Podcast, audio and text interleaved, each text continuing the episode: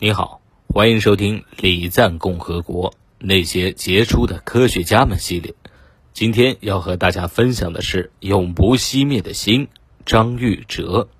浩渺星海是多么的令人向往！中华民族流传了许多和星空有关的传说。伟大的思想是人类的瑰宝。而那样遥远而未知的世界，无尽的想象空间，也让人们对星空、对天空充满了渴求和惶恐。科技的进步让我们有机会能够近距离的接触星空，拥有着探索的机会。在今年嫦娥四号成功着陆月球背面的时候，有一段话却让人不禁动容：登月探测器叫嫦娥，月球车叫玉兔。但是你看，今天嫦娥四号能在月背顺利软着陆，那颗起到极其关键作用的中继通信卫星，居然叫做鹊桥。再往前说，暗物质探测器叫悟空，探月工程叫嫦娥工程，玉兔着陆的那片区域叫广寒宫，航天站叫天宫，量子实验卫星叫墨子。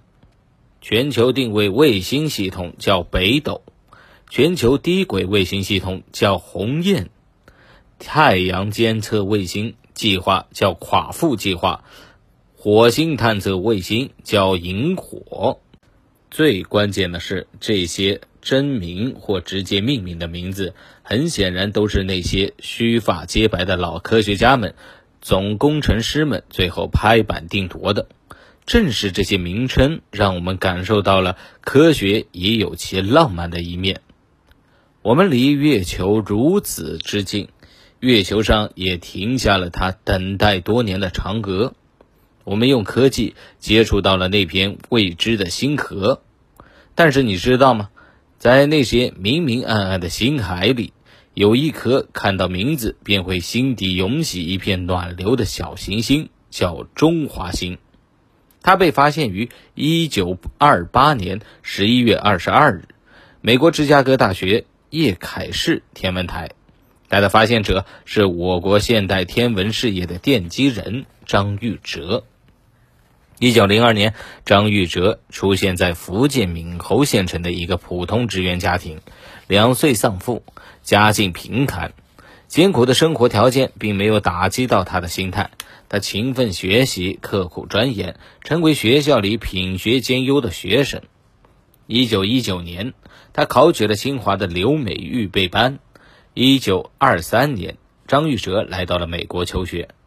经过一番深思熟虑之后，他毅然放弃了追求已久的机械工程专业，转而投考芝加哥大学天文系，开始探索广袤而神秘的天空。一九二六年。张玉哲从芝加哥大学天文系本科毕业，他决定在叶凯士天文台继续深造。每天晚上，他都会坐在望远镜前，仔细地搜索着每一片的星空，不放过任何一个微小的变化。天文台观测室的屋顶是半圆形的，冬天寒风呼啸，整个房间全是一片冰凉。可张玉哲仍坚守在望远镜旁，认真的仔细观测。天文计算浩繁无比，严算的公式往往长达数十页，不能有一点的差错。那时电子计算机还没有出现，张玉哲只能手动计算，计算星空那复杂的数值和变动的轨迹。而他却在一个不平凡的时间看到了一颗一闪而逝的星星，那颗从来没有看到过的星星，他当时满心震惊和欢喜。但是要再次找到那颗星星就太难了，他只能每天寻找那颗星星，不断验算数据。终于，经过他的连续观测和精密的轨道计算，在一九二八年十一月二十二日。年仅二十六岁的张玉哲找到了那颗星星，在当时，国际上已发现的小行星已有一千多颗。中国人发现的，按照国际惯例，张玉哲有权给这颗小行星命名。他想起了自己的祖国，毅然将它命名为中华。从此，这颗编号为幺幺二五的中华星便这样被无数人铭记。这颗代表着中国的小行星，寄托了对中华现代天文学的满心憧憬与对祖国的拳拳爱国之情。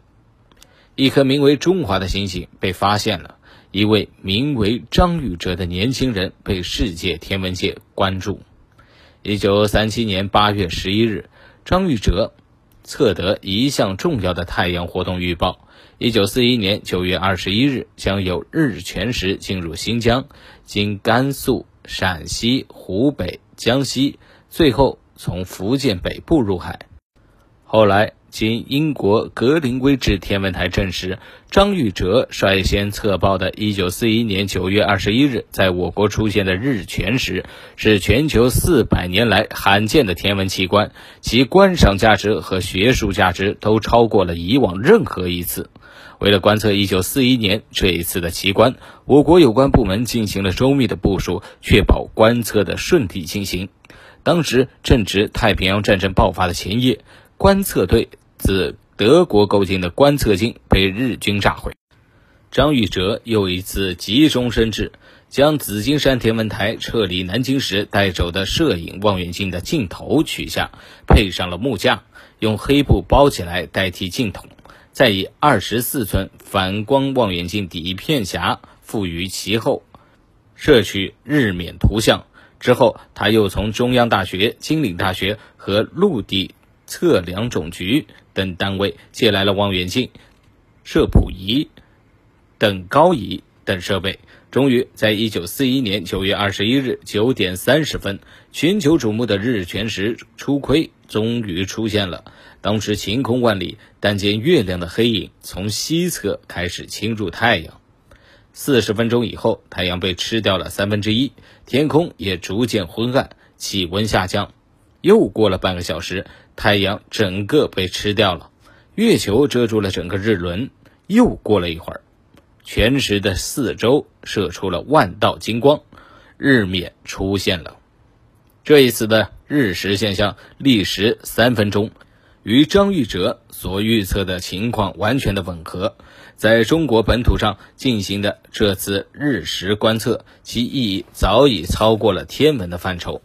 在那个国内战火纷飞的时候，他完成了日全食的观测，有炮弹，有鲜血，有未知，有意外，最终让他成功完成了一个几乎不可能的挑战。一九四八年的三月。张玉哲完成了预定的考察和研究工作，准备回国。此时已经崩溃的国民党政府赖掉了原来要提供给张玉哲的回国路费。他的夫人在国内多方奔走，毫无结果。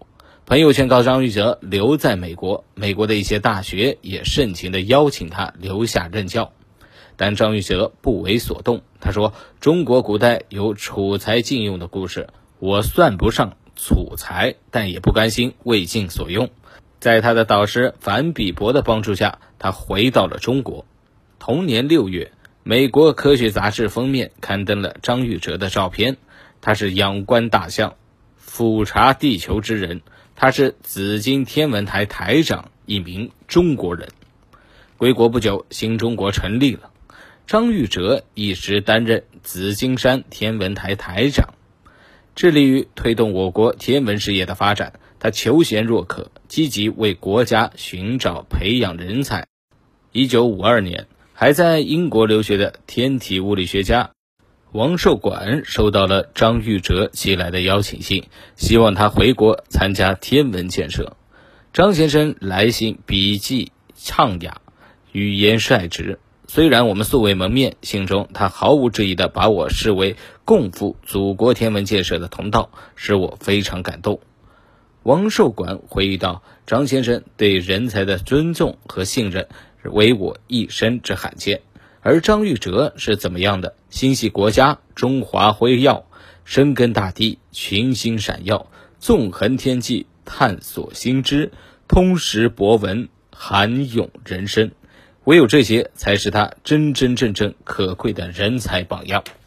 从一九二八年张玉哲发现中华兴起，到一九八六年张玉哲病逝，半个多世纪中，他又陆续发现了中国心、紫金山一号、紫金山二号等四百多颗在星历表上没有记载的星星，在它们当中有八十一颗得到了国际行星中心的编号命名。张玉哲一生著作甚多，发表论文一百零一篇，出版专著一本十本。国际天文学界为了纪念他，将美国哈佛大学天文台1976年10月23日发现的一颗行星命名为张玉哲星。张玉哲付出了自己的一生去探索、去找寻、去研究那些星河璀璨，从孤零零的中华星到紫金山一号、紫金山二号，从一颗颗星星到四百多颗星星，是他的努力，也是一个民族的崛起。从贫穷走向富强，从弱小走到强大，正是有着千千万万像张玉哲这样的人，才会让中国的星空上升起无数璀璨夺目的星星。好了，今天的分享就到这儿，我们下期节目再见。